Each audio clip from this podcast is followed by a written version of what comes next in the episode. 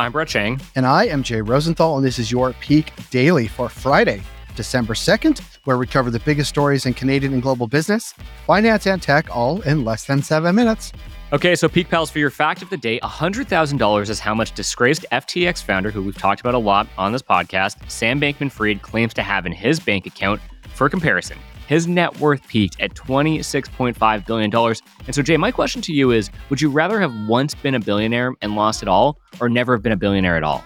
Oh, that's a good question. I have never thought of that. I think once being a billionaire and then not being a billionaire might still be fun. I don't know. You? Well, at least you got the ride okay, sure, you might now fall back to where you previously were, but the ride up would have been pretty exciting. And then if you lost it all too, you still have the innate skills that allowed you to get to that point anyways. And I feel like those are probably transferable. So you won't be poor, I don't think, but yeah, you'll be upset that you lost all that money. I'd rather take the ride, but I understand why some people might just never want to be a billionaire because the fall is too hard. I do have some advice for this once billionaire. You want to hear it?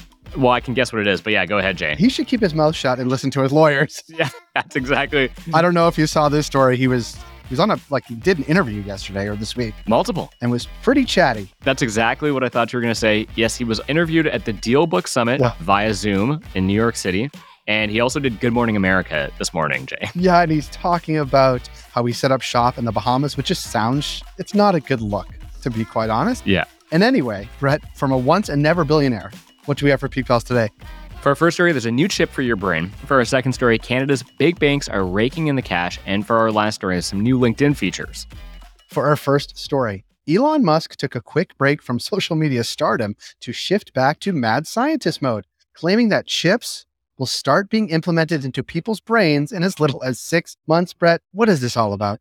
Well, um, I won't be first in line. That's for sure, Jay. I'm going to wait this one out and see how it how it all unfolds. But here's what's happening Musk, who is also the company's CEO, made the announcement at a show and tell event for Neuralink's device. Now, it's a coin shaped chip implant that aims to enable humans to carry out tasks by controlling a computer with their brain activity.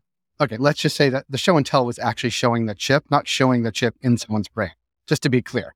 Now, this is important because brain computer interface, BCI technology, like Neuralink, could improve the lives of those with disabilities by assisting with mobility or communication. The device could also expand the general population through industries like healthcare and gaming. It'd be fun to play Halo without a controller. But critics aren't buying Musk's loftier goals like restoring sight or giving quadriplegics full body functionality, saying that the BCI field is concerned with more basic tasks, at least for now. Neuralink seems to have made little progress from its past demos, while other companies working in BCI like Synchron have made far more impressive advances. It also would be the first time Musk's mouth wrote a check his companies couldn't cash. Be it, I'll put a man on Mars in 10 years, Tesla will have 1 million self driving robo taxis on the road by 2020, or anything Hyperloop related, promises have been exaggerated. That's actually an underestimation of his exaggeration, if that's even a thing.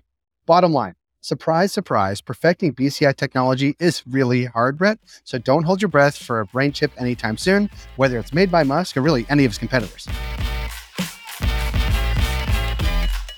For our second story, you won't be surprised to hear that Canada's big banks are raking in the cash during a positive earnings season, but some are doing unusually well and have higher interest rates to thank. Now, that's definitely not surprising, Jay, but how well are they actually doing? Really well, Brett. TD, RBC, and Scotiabank all reported higher than expected earnings, largely due to better margins on their loans business. Now, quote unquote net interest margins, the difference between what banks offer customers for deposits and what they charge for loans, have improved with rising interest rates.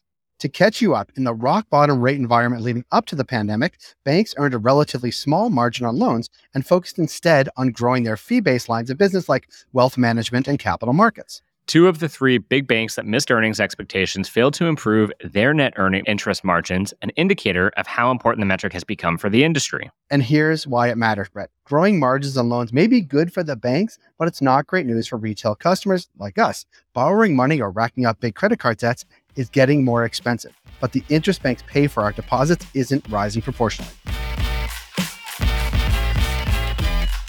For our third story, these days, you can't answer your phone or open your email without being bombarded by scams. But LinkedIn is determined to make sure you can still confidently accept that invitation to join your colleagues' professional network without the same concerns. That's right, Jay. So, driving the news, the company announced new features for its direct messaging service to combat spam, scams, toxicity, and fake news, problems that are more commonly associated with other platforms, but are also a growing problem impacting its 875 million members. LinkedIn already removed over 137 million scam messages in 2021, but the onslaught of spammers and scammers has not subsided. Now, defeating spam is critical to the company's success since it directly devalues the effectiveness of its paid InMail, direct messages, features for recruiters. To zoom out, there you go. Online scams in Canada are on the rise alongside mounting economic uncertainty. As desperate times lead to desperate measures, expect to see scams pop up in new and exciting places. Peak Pals, thanks for making us the most listened to business news podcast in Canada. If you got a second, why not follow this podcast on your app of choice and leave us a review? And if you want more Peak, make sure to subscribe to our daily newsletter at readthepeak.com. And as always, thanks to Dale Richardson and 306 Media Productions for putting together this episode. Thank you, Dale, and thank you, Brett. And Brett, it's on to the knockout round this weekend. Exciting. Who are you cheering for? Team USA. Team USA for now, till they're knocked out this weekend, and then I'll choose a different team. Oh, that? Jay, don't be so negative. I believe. I believe that we will win. Thanks, Brett.